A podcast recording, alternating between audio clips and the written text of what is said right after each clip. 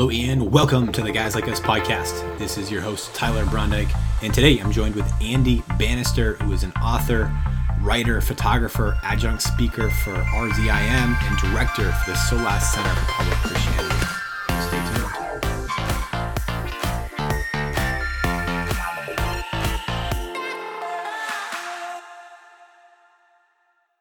Hello, and welcome to the Guys Like Us podcast. This is your host, Tyler Brondike. Welcome to the show if you're a new listener. It's a pleasure having you here today. If you're a longtime listener, if you've tuned in before, thanks for your continued support. It means so much. And if you have not done so already, if you wouldn't mind leaving a review and five star rating on Google Play or iTunes, it would be greatly appreciated for the support and continuation of this show. In today's conversation with Andy, we discuss his role as the director for the Solas Center for Public Christianity, what it means to evangelize and preach the gospel in the public square, meeting people where they are, like the early apostles in Ephesus. Andy operates at an international level, speaking to audiences that come from a variety of faith backgrounds and experiences, and speaks on relevant topics that matter today. We dig into one of his books and looking at some some problems in the logic with some atheist arguments and the solutions which are always found at the cross. From head to heart to imagination, the word connects through them all. I'm going to leave it at that for now and open up the conversation I had with Andy Bannister. So you're joining us today from uh, across the pond, as we say. So you're uh, you're currently in uh, the United Kingdom. Is that correct? That's right. So uh, I am coming to you from uh, from Scotland, a very a very much a frozen uh, Scotland. Uh, in that, uh, yes, it's sort of winter has just begun here. So, uh, so yes, the north of England, north of the UK, Scotland. Wonderful, wonderful, wonderful. Um, well, I, would love to hop in, and as your as the introduction suggests, you're uh, you have a lot of responsibilities and roles uh, and different titles that you're that you're uh, doing right now. Um, but before we kind of get into all the particular work and areas that you're uh, that you're touching on in your in your work in ministry, I'd love to go back a bit more into your backstory. Um, so I noticed that you have a PhD in Islamic studies, uh, which is quite fascinating for uh, for someone you know of Christian faith and for folks who are listening to Yep. see, to hear this. It might might uh, you know want to explore further. So I want to uh, I want to know a bit more about um, your journey on this particular path and kind of how how you ended up getting this Yeah. degree and uh, and then with that kind of some of your some background on your your faith upbringings. Sure. So let's uh, yeah, let's start with that. I mean, I am unusual. In fact, I I sometimes like to joke actually. The reason I got a degree in Islamic studies, not biblical studies, is I just ticked the wrong box on the university application form. You know, and it was three years in. I was like, oh, hang on, this isn't New Testament Greek. This is Quranic Arabic. But that, gets a cheap laugh, but it's not true. So um, the reality is that back in the late 1990s. Um, I was a youth worker uh, for a group of churches in London, uh, in England, and a gentleman came to our church and did a seminar on Muslims and understanding and reaching Muslims. And he shared about some work he was doing at a place in London called Speaker's Corner.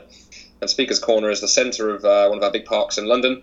And every uh, Sunday afternoon at Speaker's Corner, you can stand on a ladder or a soapbox and you can talk about anything religion, politics, sport, you name it, get a crowd. And he was using this as a platform to reach Muslims. And it sounded fascinating. He was a very charismatic speaker. So we got talking after his seminar, and he said, Well, Andy, why don't you come to Speaker's Corner next week and see what we do? So I, I did. I turned up at, you know, at London, uh, at Speaker's Corner the following week to be met by my new friend, and he was carrying not one, but two step ladders. So I was like, why are there two ladders? He went, well, I'm going to stand on one of them and preach. You're going to stand on the other and preach. And I went, I thought you should come and see what we do. He went, ah, the best view is, you know, from the top of the ladder. So I then tried to protest I never preached on the street, and he claimed it was easy. And I also said, well, I've never talked to Muslims before. And he also said, oh, they're easy. It's just really easy to talk to a Muslim. Um, he was wrong on both counts. And I got on that ladder. About 100 Muslims there that day. And uh, they were well practiced, Tyler, in taking Christians to pieces. And uh, they tore my feet to pieces and sort of, you know, put the pieces in a little bag and kind of patted me on the head and sent me home. And I remember going home on the train thinking, oh, I guess I need to become a Muslim because uh, obviously, you know, I don't have anything and they seem to have everything. Uh, but I thought before I did anything stupid, I perhaps ought to ask around a bit. And I remember going into the local Christian bookstore the following morning and sort of sharing my sad little tale of woe. And the guy behind the counter went, "Oh, what you need, mate, is a, you need apologetics." And I thought it sounded like a breakfast cereal. I never heard of this. I, uh, what's apologetics? and he directed me to this kind of dark spider-infested corner of the bookstore where no one had ever been before. And uh, I came out with a copy of a book called Evidence That Demands a Verdict by Josh McDowell, a very famous apologetics book. And I read it, and I read more, read more, read more. Went back to Speaker's Corner two weeks later, uh, loaded for bear. I had, you know, answers to every question they'd asked, and uh, and they had new questions, and they made me look stupid all over again. And for the next three months, we repeated this exercise: Speaker's Corner on the weekends, read during the week. And um, during those three months, I think God did a number of things. He gave me a love of sharing my faith in public, a love of engaging Muslims and their questions, and just a, a passion for thinking through answers to tough questions. I wasn't academic, never been to university, and so forth. And that journey that began at Speaker's Corner on there on the streets led to eventually to theological college and eventually to a degree uh, and then to a PhD in Islamic studies. So that's how it all began. It's Muslims I actually have to thank for what I do now. No, that, that, that's uh, that's actually very fascinating because uh, myself, I when I was in, in university, I went and stayed. Um, I studied abroad, something that a lot of a lot of Americans do now uh, for you know for a semester, and I went over to Morocco, which is, as I'm sure you know, is a is a 99% uh, Islam dominant country, um, and I lived in a host family too. Um, something that you know in my in my uh, was I wasn't you know, I, was, I, was, I, went there for the for the to understand culture, to to to speak French because I speak French, and wasn't really sure kind of what I'd be getting into. And it's funny because um, when you're put in the fire, and whether by you know voluntary voluntarily or involuntarily, you're exposed to the the reality of the matter. And as you said, you know, under entering into this public Christianity, and I'm like, well these these as as you mentioned these folks are very you know very devout and they they they really have a grip and a handle on understanding their faith but also understanding Christianity too um, and it it really it it was something that was it was catalyzing for me to say hey you know I need to explore I need to figure out uh, what I believe and not I didn't necessarily take the the apologetics route but um, it's interesting how you're you're, you you get to when you get to explore the other uh, it can help you have better bearings and grounding on your own faith as well. Um, so I, I, wanted to, you know, just a just a, a personal story, but that, that, was, you know, it's fascinating. Um, so I know. No, yeah, very interesting. So I know, I know, right now, especially with you know Islam and Christianity, it can seem to be almost polar opposites. Um, and but I know there's a lot of a lot of history in the you know the the the, the, rise of the, the Islam Islam religion and um, it, it, it appears that Islam really expanded much more rapidly, you know, kind of growth, you know, as a lake rather than kind of a you know a, a, drop in the ocean like Christianity. And kind of from from the from the outset, it seems like Islam has has really expanded and grown, maybe at a bigger scale. Um, and but you know but but from this, I wanted to to kind of see. It seems there's a lot of division between the two.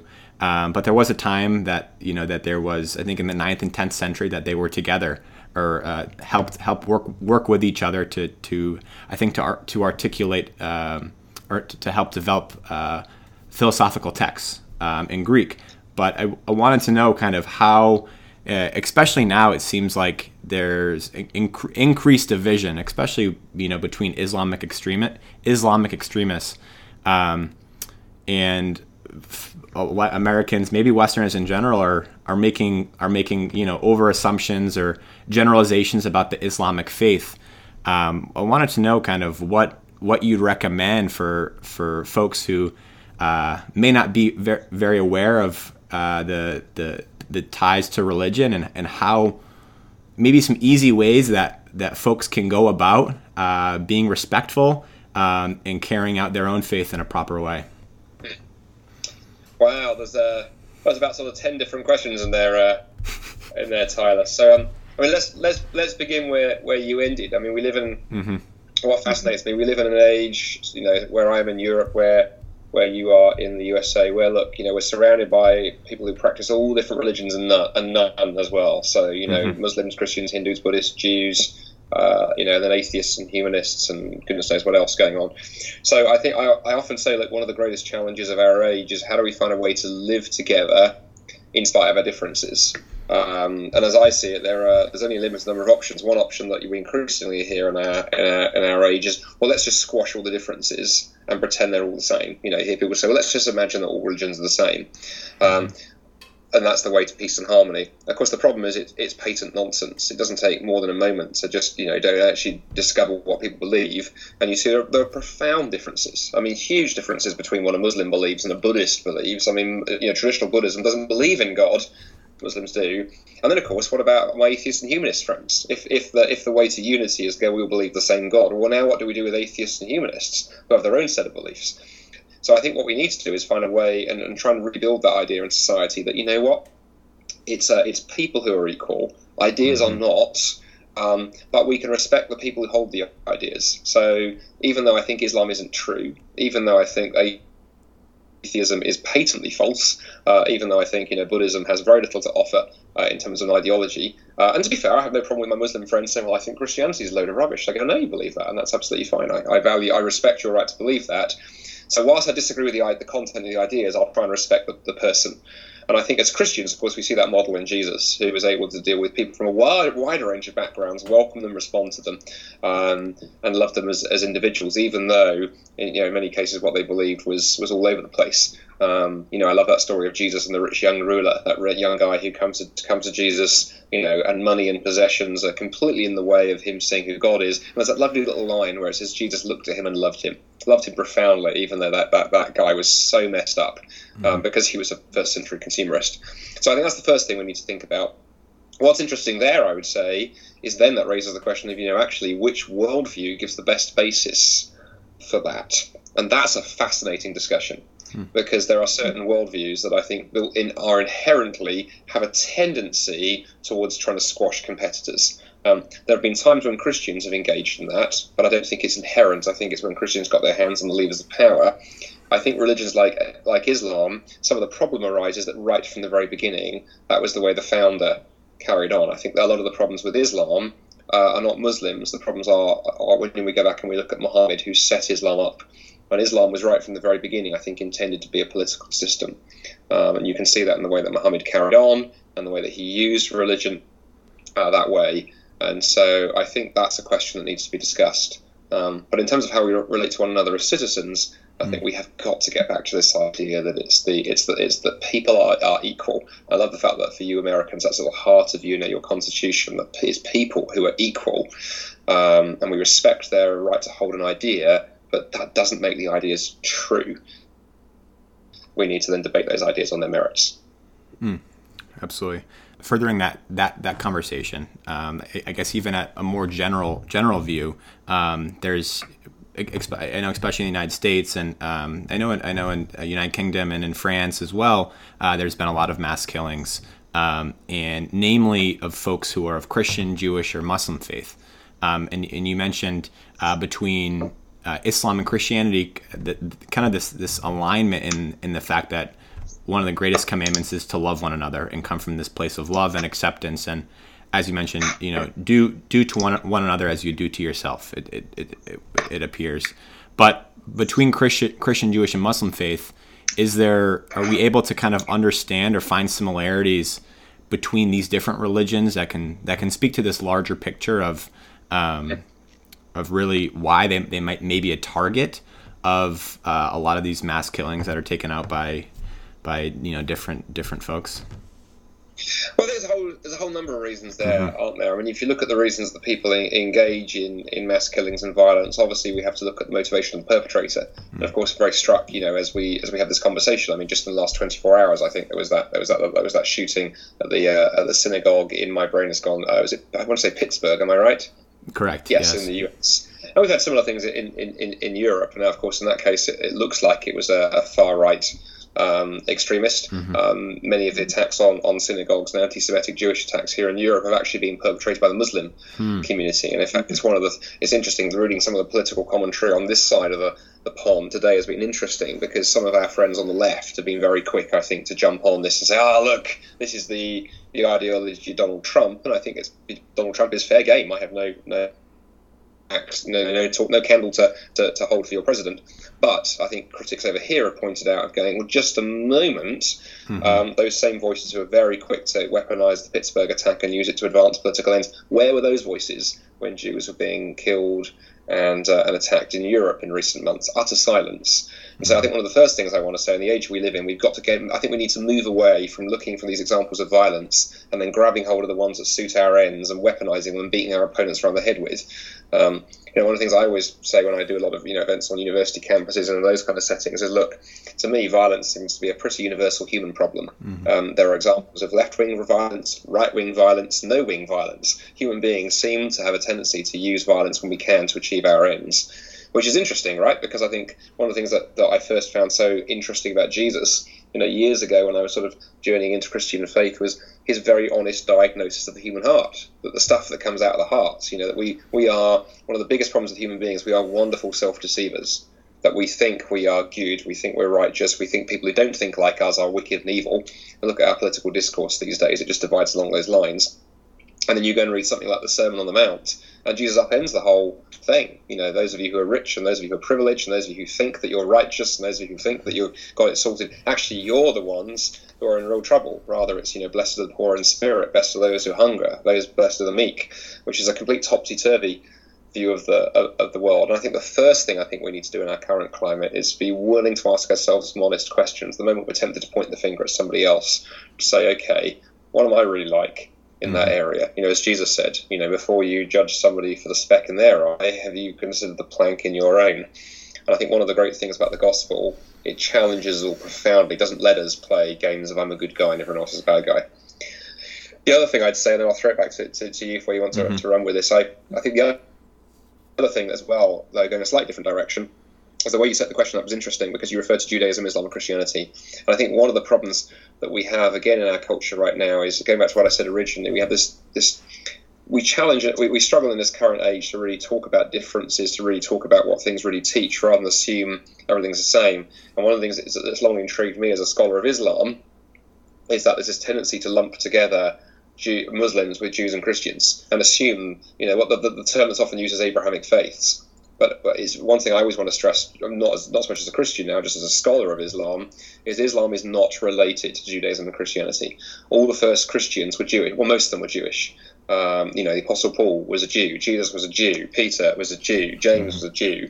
Um, we got a few exceptions like Luke, for example. But most of the first Christians were Jewish, and, uh, and Christianity grows out of Judaism, and that's why, for example, you find the, New, the Old Testament quoted or referred to thousands of times in the in the New Testament. There's a very close link linkage between the two. Islam, on the other hand, comes along 600 years later. Uh, different country, different culture, different language, no connection to those previous scriptures. And the only real links that turn up in the Quran is the Quran does allude to stories from the Bible, but clearly they're second or third hand. Um, so it's a very different religion, it's a very different mindset, it's a very different view of the world. And one of the first things I often say to students when I'm teaching comparative religion is we've got to stop thinking about Abrahamic faiths, because what we end up tending to do is we squash Islam into a Jewish and Christian framework to understand it, and we warp it in the process. It's, it's, it's, it's unfair to do that. In the same way, it would be unfair to try and understand Buddhism through the lens of Hinduism. Um, so one of the things I always like to do is understand things on their own merits. Um, I think, as, certainly as a Christian approaching Islam, it's helpful for me not to go, oh, how similar is this to Christianity, rather than, hey, I need to begin by talking to my Muslim friends. And if I find similarities, and yeah, gosh, there are some, um, that's a bonus. But I should also go, let me begin by perhaps assuming differences and listen. Mm-hmm. And a good example of that is Muslims and Christians both use the word God, but the way that our Muslim friends, un- what Muslims understand by that word, is radically different to what Christians understand by the word God. And so the word's the same, but the idea is very different. And I think the more we listen and engage in those kind of exercises, the more we begin to understand. Even if we disagree profoundly, you know, my Muslim friends and I've had over the years, we disagree with each other profoundly, but hopefully I've come away understanding more, and hopefully they have too. Yeah, no. So if if I gather what you're what you're saying correctly, it's you know looking. I think maybe a lot of folks are our tendency is to find how uh, how things are alike, how how we can you know find agreements uh, between these two, rather than seeing them as you know different and, and distinct entities and. And, and exploring exploring one without yeah. without assuming the same the same even the same nature as the other. Well, that's right. And as somebody once said, just because some things have, something has two things have one thing in common, mm-hmm. doesn't mean they have everything in common. Uh, you know, an Airbus A380 and a car both have wheels and an engine. Um, mm-hmm. That doesn't mean that we can go, oh, cars and you know jumbo jets are the same thing. To mm-hmm. go, they have a few things in common, but they're also profoundly different. And one thing I've I've appreciated looking into comparative religion over the years is what intrigues me is all the great religious systems and worldviews of the world basically have to answer some fairly basic questions. I mean, one I often use on you know on, on university campuses get discussions going is I love to ask people the question, you know, what do you think is wrong with the world and what do you think is the solution? Everyone has an opinion on those two questions, whether you're a Muslim, a Christian, or a Jew, or an atheist, or a Hindu, or a Buddhist, or a humanist. Um, and I think that's interesting to begin looking at what are some of the common questions that every human being has to ask, and what does the person you're talking to think about those? And of course, is you know from a Christian perspective, what is the gospel? What does Jesus have to say to those questions? Mm, wonderful. So I want to I want to continue on the last point that you just mentioned. So um, it, your, your time right now as an adjunct speaker for RZIM. Um, it, and as you mentioned earlier when you were speaking, uh, one of the you know one of the, the earlier books you picked up was apologetics, and I think uh, there's a it's it's a it's it's a tough pursuit because it you know definitely involves a lot of intellect, logic, and reason to think about uh, articulating arguments uh, that are persuasive, that are convincing, um, to to speak more truth uh, to the gospel and the Christian faith, um, and uh, especially as of recent, uh, it's it seems like you're speaking again to folks uh, that come from all faiths, not just from the Christian faith. So you're speaking collectively, or maybe at different times, to uh, to these to different individuals, different groups. Um, what what are what are these topics and issues that are that, that you are diving into as of recent? You mentioned at the end what are the you know what what are the greatest problems that you see, and everyone has an opinion. Is that is that something that has been a lot of the topics that you're getting into, or would love for you to expand yeah. a little bit more? That's a good that's a great question, Tyler. And yeah, both through my work, you know, as an adjunct with with Ravi Zacharias international ministries. And actually, before you know, I was an adjunct. I was the Canadian director, you know, for them for six years. So you know, had a long relationship with them, mm-hmm. and still do have a relationship with them. And also now at, at Solas Centre Public Christianity, where we're sort of trying to do a similar kind of ministry in Scotland. I think, yeah, I mean, we love to get out the four walls of the church and go where people are. I think often when when, it, when we think about evangelism, those of us listening to this who are Christians, you know, a lot of a lot of Christians on the basis of evangelism, when they think about evangelism, tend to think about how can we invite people to come to our churches but of course, I often say to Christians, when was the last time we went to the mosque or the Hindu temple or whatever? Answer, not very often. So if we want to reach our friends who are not Christians, we probably need to begin by going where they get where they are. And of course, that's what the first apostles did.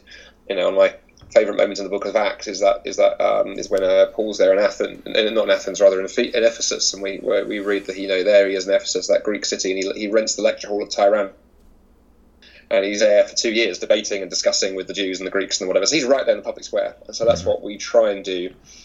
And then the questions we we aim for, really, I'm a great believer in trying to figure out what are the questions that your audience are interested in, often just by asking people from that background and then addressing them. So, you know, a good example, I did um, you know, a dialogue event on a university campus just down the road from where, where I am now, right now in Dundee, um, in Scotland, and uh, we had uh, we found an atheist professor from the one of the science departments, and myself, and we and we together actually he and I dialogued over email with the moderator, and we came up with can science explain everything, and so we ran with that, and it was great. We had 300 students in that night. The lecture hall was at capacity, and it was a moderate discussion was moderated by the university vice chancellor it was fascinating. What was really interesting was actually afterwards, the vice chancellor, who I don't think had any kind of faith, turned to me afterwards and sort of off the record, and the mics were off, and he said, "He said I'm staggered." He said, "When I saw this event and you folks asked me to moderate, I thought we'd get 50 people."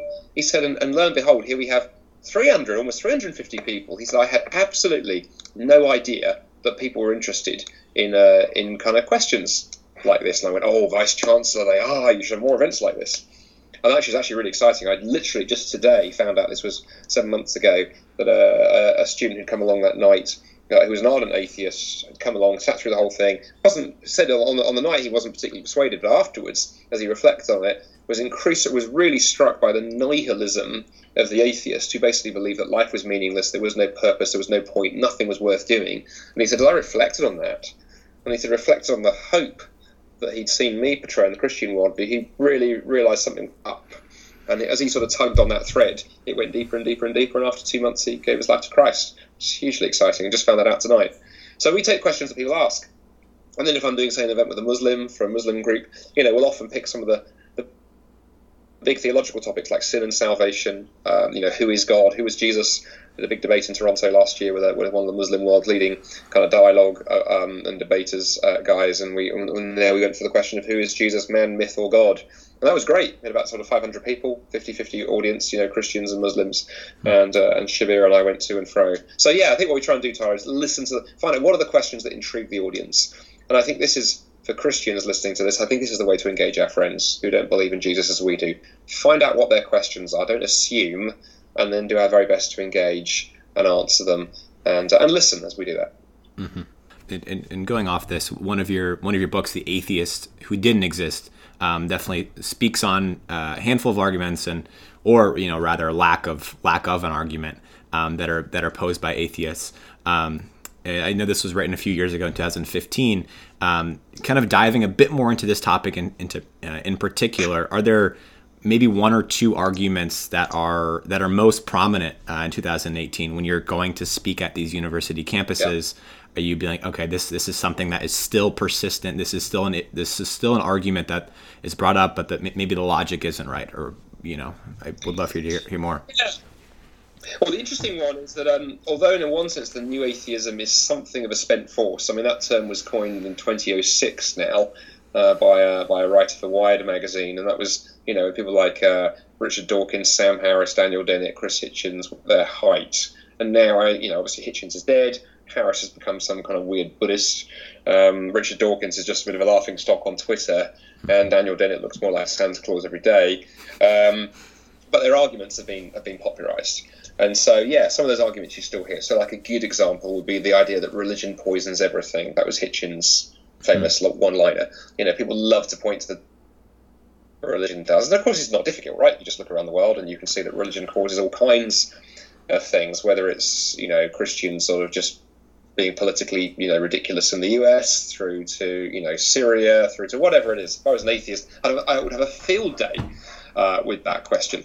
Um, and I get that a lot on university campuses. Hasn't religion mm-hmm. caused damage? Of course, the problem with that argument is I always like to say it doesn't go far enough. It's just it's a, it's a, it's a weak argument. We can we can expand it because yeah, religion causes evil, but so does a raft of other things. Um, I mean, sex, for example. I mean, it's interesting. I never used to use this as an example, but post Harvey Weinstein and Me Too, I just go, you know, toxic sexuality. Look at the damage sex uh, causes. If all human beings are androgynous, I mean, we'd have a much easier society right now. So mm-hmm. sex can be used uh, in all kinds of harmful ways. Money, you know, money causes greed and violence and jealousy and all kinds of things. Politics, look at toxic politics right now.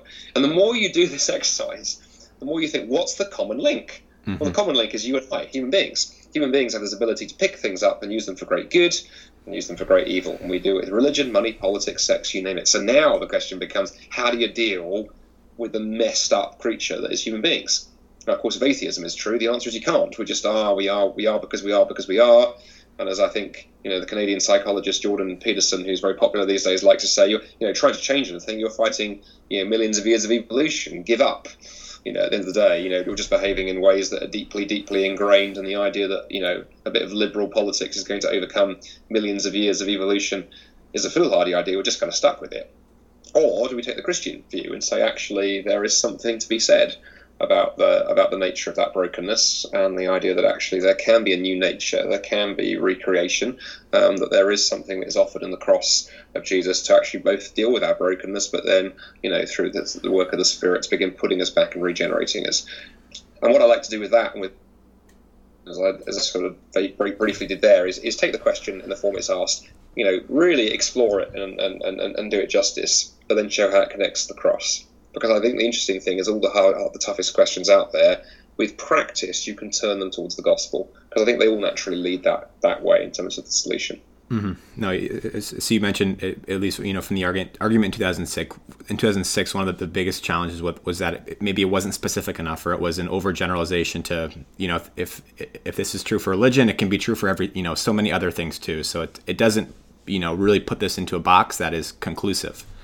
Um, but but yeah, yeah that, would, would that be fair to say? I think so. I, th- I, think you can do this with a lot of the yeah. the new atheist arguments. I think the other one that's interest, the interesting that you still hear variations of, which I still can't believe all these years on, is um, is again the idea that you know religion is for people who, who you know who just need a psychological crutch, who are a little bit kind of weak, who you know really can't stand up in the face of reality. Mm-hmm. And uh, again, that was a kind of famous Dawkins line, um, you know, from from the God Delusion back in 2006. Dyed in the Wool of Faith Heads was a famous line. And what was interesting, actually, what does encourage me is that people can see through this more easily than you realise. I um, I was doing a, a mission in a town in the south of the UK week before last and as part of that, we did some high school lessons, uh, religious studies lessons. Mm-hmm. And in one of them, just for fun, the pastor who'd arranged them, um, I role played an atheist because, of course, the, the, the, kids didn't know who I was. So here I was with a you know room of 15, of, of 30, 15, 16 year olds, and so he introduced me as his atheist buddy, and I just uh, and I just said, yeah, I'm an atheist. I said, you know, Mark pastor, and we are friends, although I, I, I think he's he's nuts, and I'm, I'm going to be quite rude to him. You know, do forgive me for that. And I gave five reasons why I was an atheist. And the first one was you know religious people are stupid and all this kind of stuff. And the job, the, the great thing is that the kids then had the job of arguing against me, and of course half of them were atheists, which is fun. But I pushed it so hard, and then finally, you know, they got ir- really irritated on this religion is for stupid people. Finally, this like 15 year old in the back row who'd been sitting there suddenly for half the lesson, suddenly he wakes up and he goes, "Hang on, hang on," he said. Isaac Newton, he was a Christian, sir. He, he wasn't stupid. You're wrong. And I went, oh, Isaac Newton. I hadn't thought of him. Darn. But it was just like I, we, said, we said after my buddy, I said it's great fun, but just watching these kids go, hang on, these arguments just aren't very good. Yeah. But every single one of them was taken right out of the new the new atheist I want at the end. I said, look, I'm not making these arguments up. These are arguments that, that, that real atheists have put forward.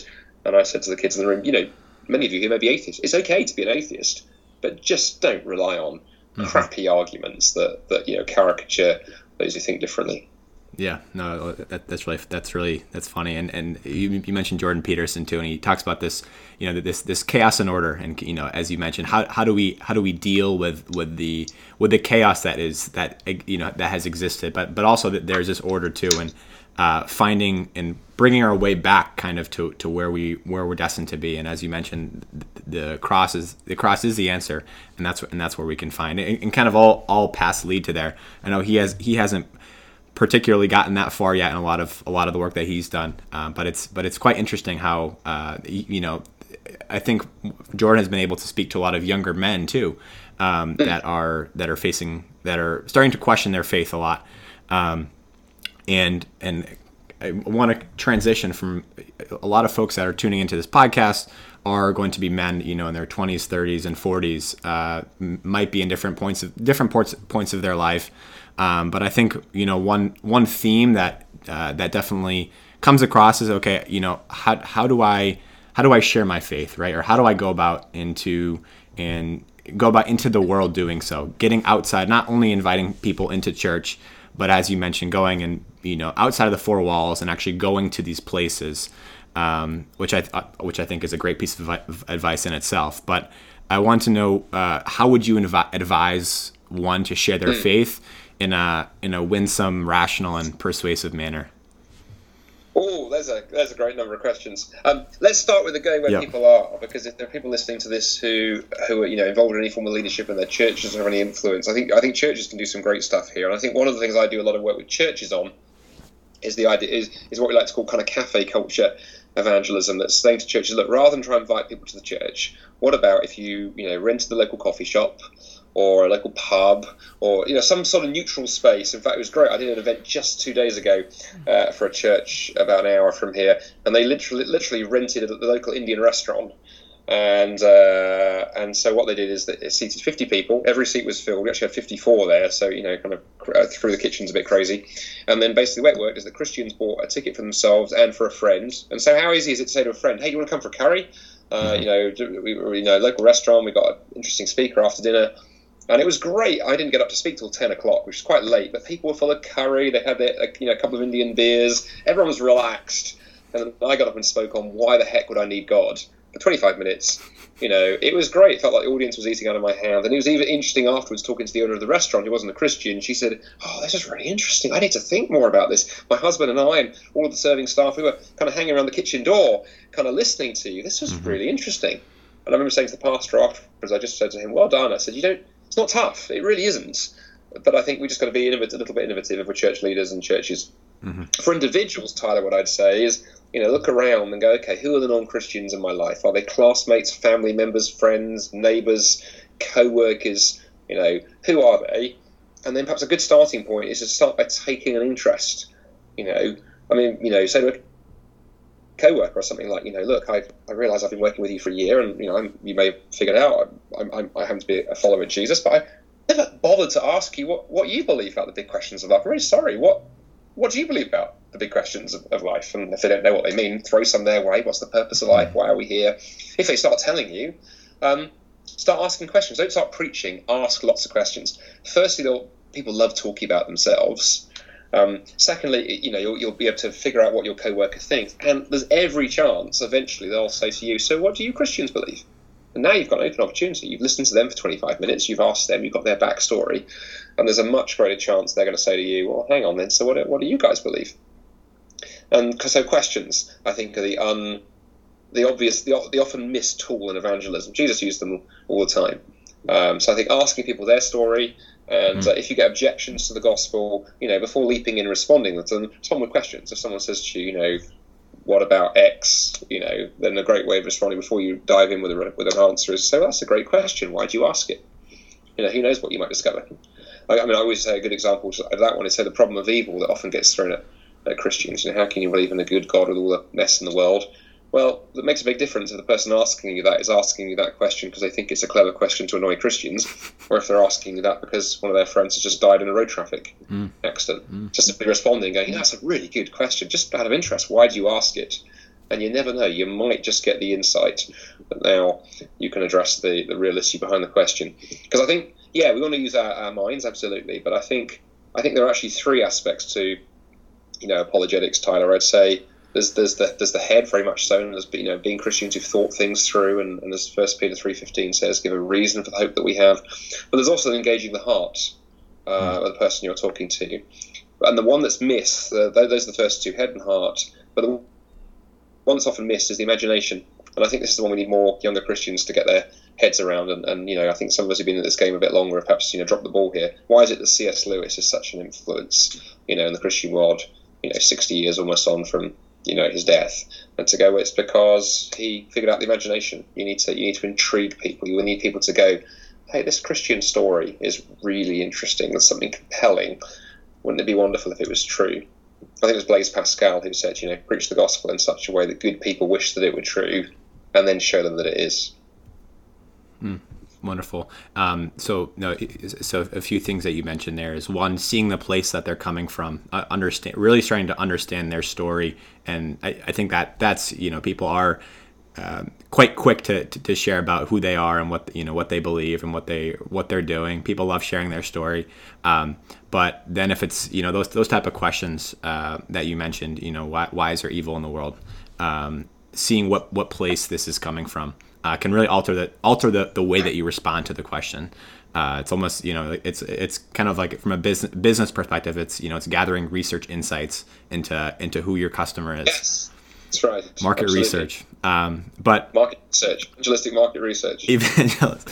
that's too funny. Um, but uh, but I, I, know there's maybe some folks who have you know who have gone there and or you know have uh, maybe tried doing this in a, in a non-preachy way right by asking questions which i think opens up these open-ended questions open up the floor uh, for people to respond in, in multitudes of way in multitudes of different ways um, but maybe folks have tried this and uh, they've closed people off as a result or they think that you know it's been uh, they've they've closed doors on the Christian faith and or at least their way of articulating the faith. What would you say to to folks who have uh, who have been in this position, who have uh, who have felt that they are, maybe they're not good at you know doing this, or they're not providing a, a clear picture of the Christian faith.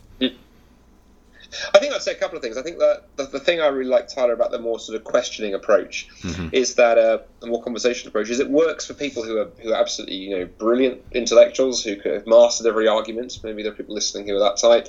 And it works for people who are a bit more sort of ordinary and kind of down to earth. And okay, I mean, I have a PhD now, but I was the first person in my family to go to university. I never really thought myself as, you know, quote unquote intellectual. Mm-hmm. But I remember at Speaker's Corner and engaging people there, you know, to, to end where we began, I, I know I, I sort of learned that approach. So I think it's a, it's a very, you know, easy to get your hand, hand head around evangelistic method. You know, I think of my, my mother, for example, who's been a Christian, you know, 50, 60 years. It would be the first to say, well, she's not a thinker But I hear the stories of her sharing her faith with her friends and naturally doing it. She's using this kind of technique, just being somebody who people love spending time around and, and uh, engaging with. So I think a good question to ask yourself is how can I be the kind of person that people like hanging out with? How can I be mm. more relational? Are there lessons I can learn? And do that prayerfully. Don't beat oneself up to go if you think there are lessons you can learn.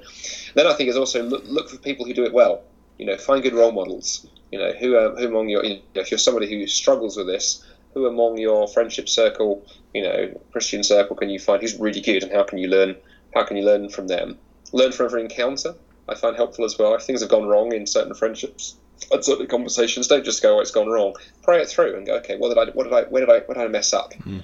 And also, I think the other thing Christians sometimes forget about is the power of an apology. If you have messed up, why not get back to that person and go, "Look, I'm really sorry. I you know, I'm, I'm passionate about this Jesus stuff. You probably figured that out, and I'm really sorry if you know last week at work I, I, I came on a bit too strong. I'm, mm. I'm, sorry. It's just I think it's important. I'm really really sorry if I upset you. Be mm. amazed how many people might go, oh, you actually bothered to apologise. Um, and I think actually, you know, sometimes our non-Christian friends are more robust than we than we realise if we just treat them like human beings. Um, so the, the power of an apology goes a long way, and who knows, opens another door. Well, I think that that's that's that's great advice, and uh, I you know hope that uh, all those who are listening can you know take that take that in consideration and and you know not be uh, not be uh, frustrated or maybe you know doubtful of of their own capabilities and abilities given given to them through the Spirit. Um, wanted to know if if folks are interested in learning more about uh, the work that you're doing or some of the resources that you have available through the uh, Center for Public Christianity or through uh, Ravi Zacharias, just where they can find you, find these resources. Yeah.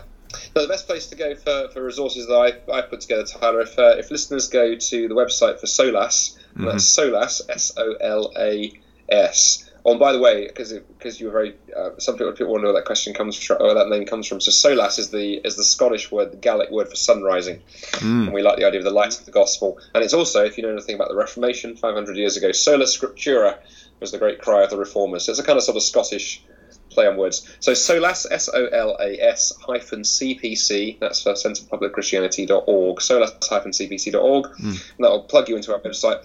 Main thing I direct listeners to there is we have a a really exciting resource that we're really uh, pleased how, how God is using called Short Answers. And those are those are videos mm. we do one every week to ten days where we take a tough question or a challenge to the Christian faith, and then I or a colleague or a guest speaker will try and give a three to four minute answer to it. It's very much uh, non-Christian friendly. So the kind of thing you can put on Facebook. And I often sort of say to you know younger audiences, you know, it's the world's easiest evangelism. Actually, you can go to the Solas Facebook page, you know, scroll through the videos, find one you like, hit the share button, share it on your wall, uh, and uh, and the versions on Instagram too if you're on that platform, mm. and and just wait for people to comment. And uh, they're designed to be fr- engaging and fun and friendly. And we've had um, yeah about 450,000 uh, engagements uh, now in the in the year or so since we launched that series, which we've been very pleased with. Uh, so solas-cpc.org. Well, thanks so much. Uh, very much appreciate your time today, Andy, and um, I'm, I'm, sure that all, the folks listening found some value in you know even just one piece of uh, one piece of your story or advice that you have. So again, thank you so much, um, and it's, it's been a pleasure having you on. You're welcome, uh, Tyler. It's been uh, fantastic talking to you. Thanks for making the time.